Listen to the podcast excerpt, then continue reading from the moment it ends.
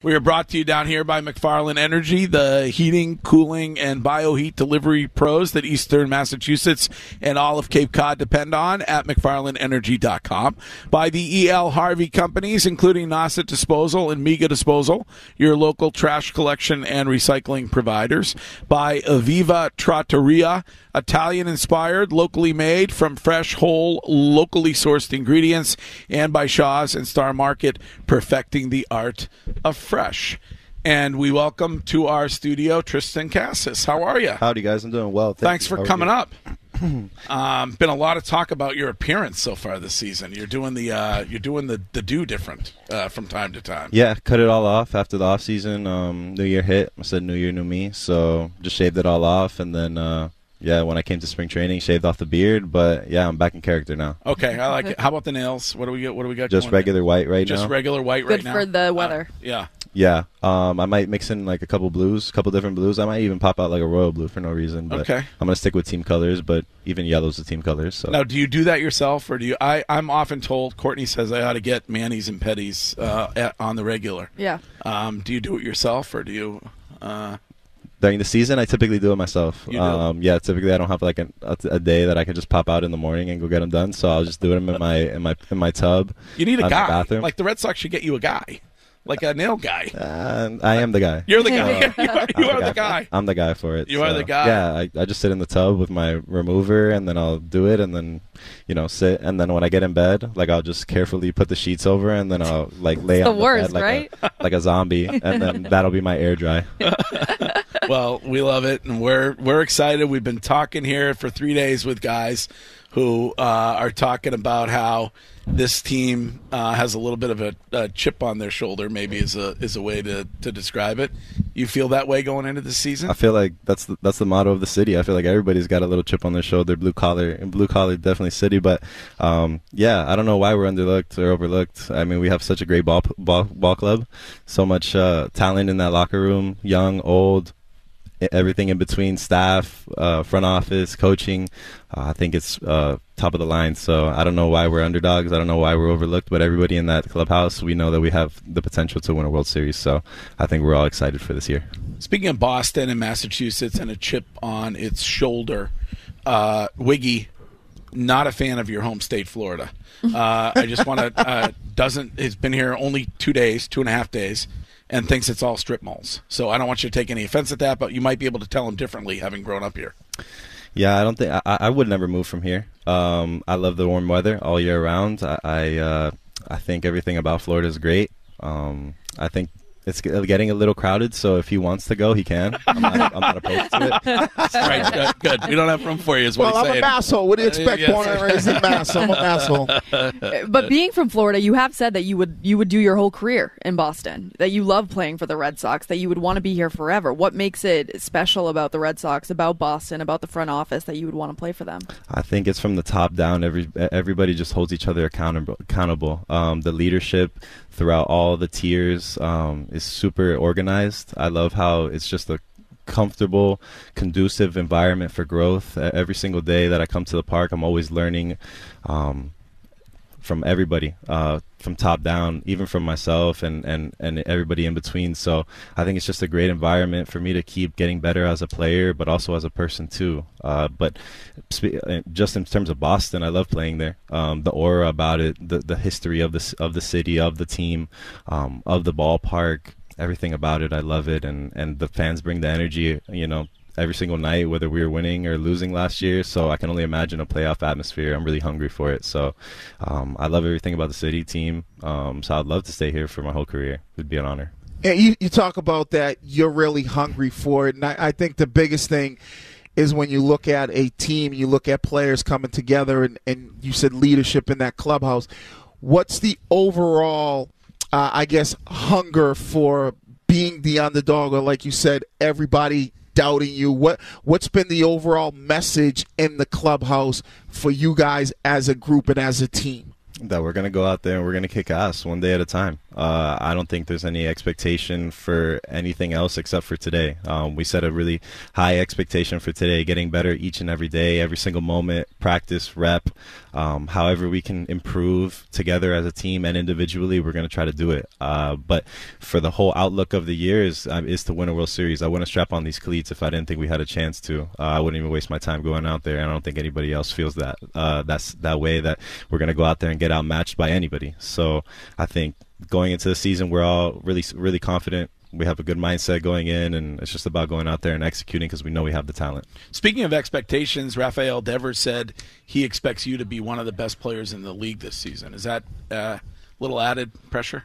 No, not at all. I, I put that expectation on myself every day when I wake up, so I don't think he's too far fetched by saying that. Whether it's going to happen or not, I'm not sure. Uh, I uh, I'm gonna go out there and give my best effort every single day. I'm gonna play hard, smart, fast, like I know how to do. And uh, you know, I, I want I want my my one of my goals this year was to help him win an MVP. So that's funny that he said that. I think he has that caliber of player, and I think if he puts it, puts it together, um, you know, offensively we know he's capable of, and defensively I'm the one who's going to make the difference for him to win that. So um, I need I, I, need to help him out there too. Well, you finished strong when it came to AL Rookie of the Year voting, and and when you reach that high, then people start saying sophomore slump, sophomore slump. What have you done during the offseason to make sure that that doesn't happen for you?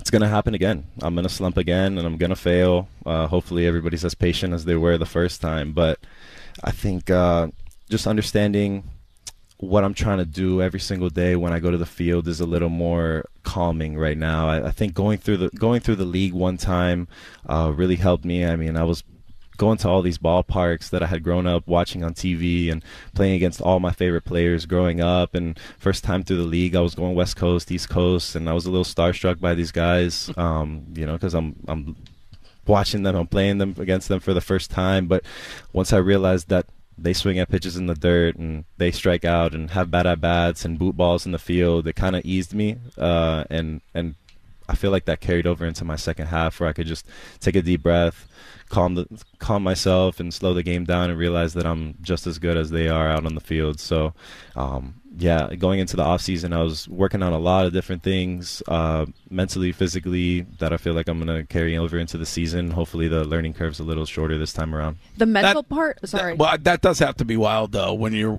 you're watching a guy growing up, and you're you're idolizing him, and then he's on first base.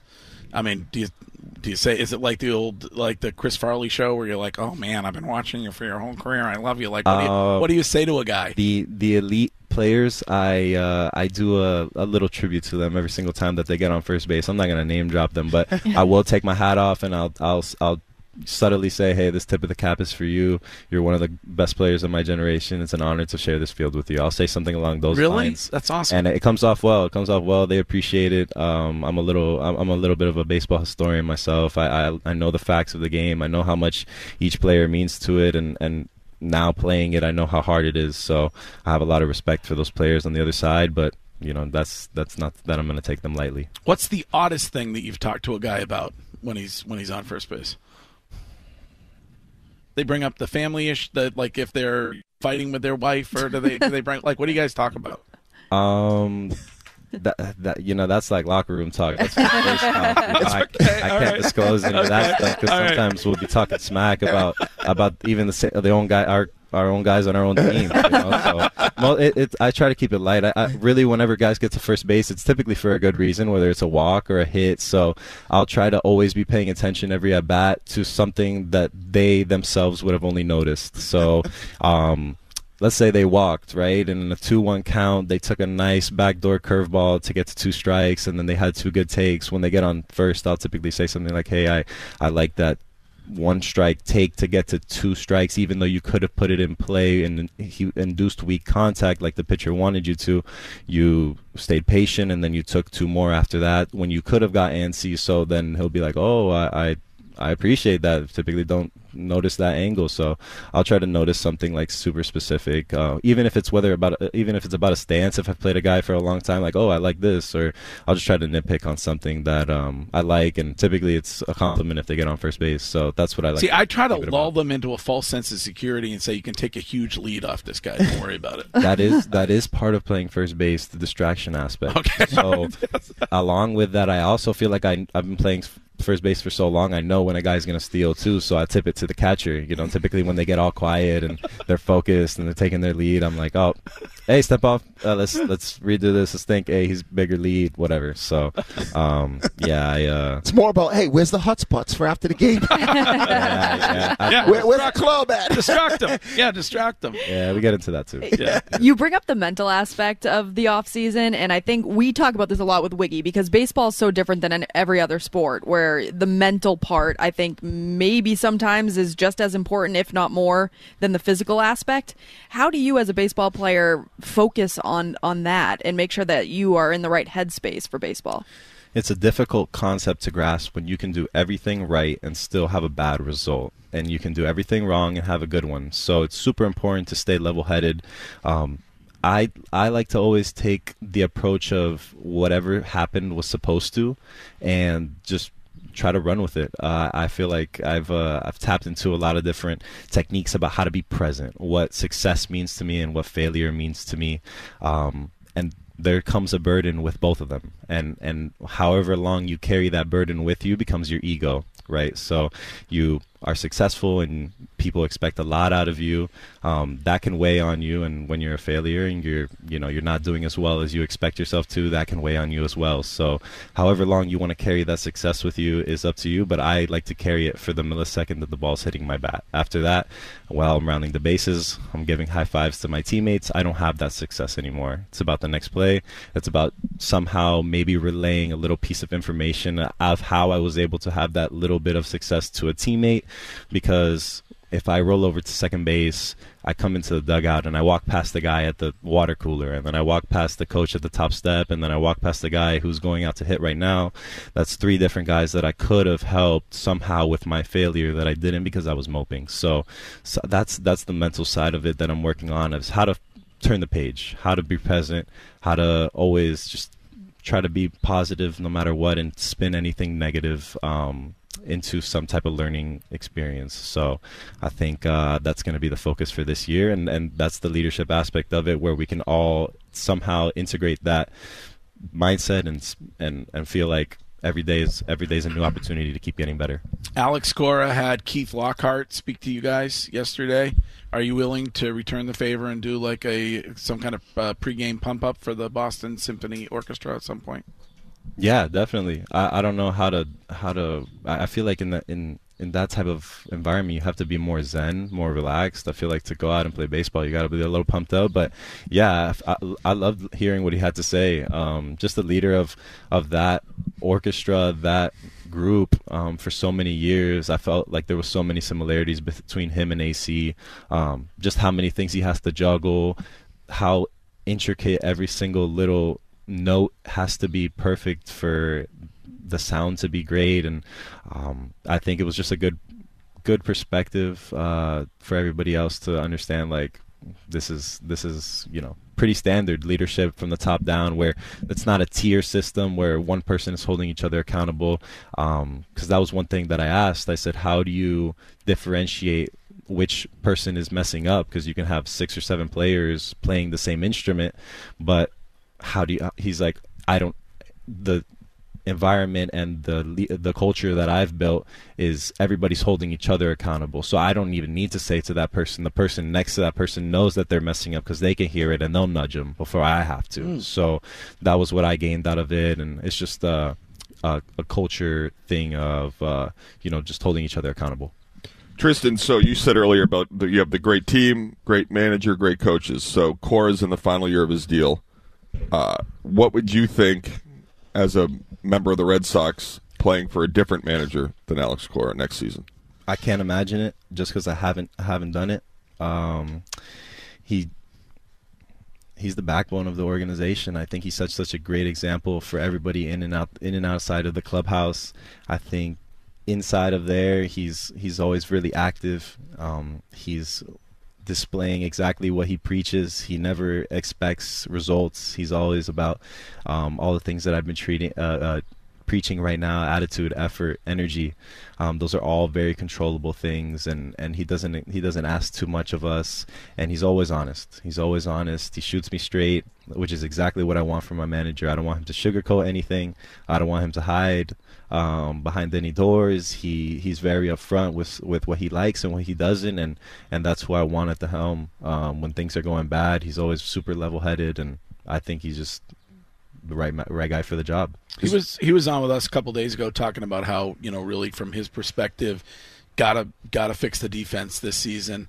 Um, he put it on himself. Um, do you feel that, that that's on you guys or that's on on Alex? Well, that's that's the great thing about our. Uh, that's the great thing about our organization. I feel like if there's failure, we all accept we all accept responsibility for it. So from my from my perspective, I feel like the infield defense last year was my fault. I felt like it was all my fault. If you look at the two last World Series teams with the Diamondbacks and the Rangers, both the catcher and first base position had their respective leagues Gold Glove winners from those teams, Nathaniel Lowe and Christian Walker, as lo- as well as Jonah Heim and Gabriel Moreno. They were all all Gold Glove winners. So I think at a certain point the first base and catching position has to be elite for your team to be successful. Um, and I, I, it starts with me at, at, first base, helping everybody out and instilling the confidence into my infielders that they just have to throw it over there, and I'll hopefully do the job with my size and, and length. And you want to be elite this season. Hey everyone, Boomer Esiason here. The NFL draft is behind us, and your favorite team is now gearing up for week number one. The free Odyssey app puts you right in the middle of the pro football conversation with the biggest sports radio stations from across the country. The local voices who know your team the best, giving you their unfiltered takes on the current state of your squad. It's always football season right here on the free Odyssey app. That's that's the plan. That's the yes. plan. Yep. All right, I love it. Well. All right, well, listen, thanks for taking the time. We'll let you go, and and you're over the flu. yeah, yeah. Over it. It was uh, bad. Uh, I had uh, back pains for no reason, just general body soreness, Oh. a lot of congestion in my face. Um, thankfully, I didn't didn't lose my appetite, so I didn't lose any weight. I never lose my appetite. Yeah. I don't know if you can tell or not, but No, you uh, I look good. Yeah. All right, thank you. Um, and you uh, you playing tomorrow? Yes. You're playing tomorrow. Yeah. All right. Awesome. Well, thanks for taking the time this morning, and hopefully we'll talk to you again during the season. Thank you. All right, Appreciate man. it. All right, we are at JetBlue Park. Triston Casas with us coming up uh, during the nine o'clock hour. Craig Breslow. We'll be right back.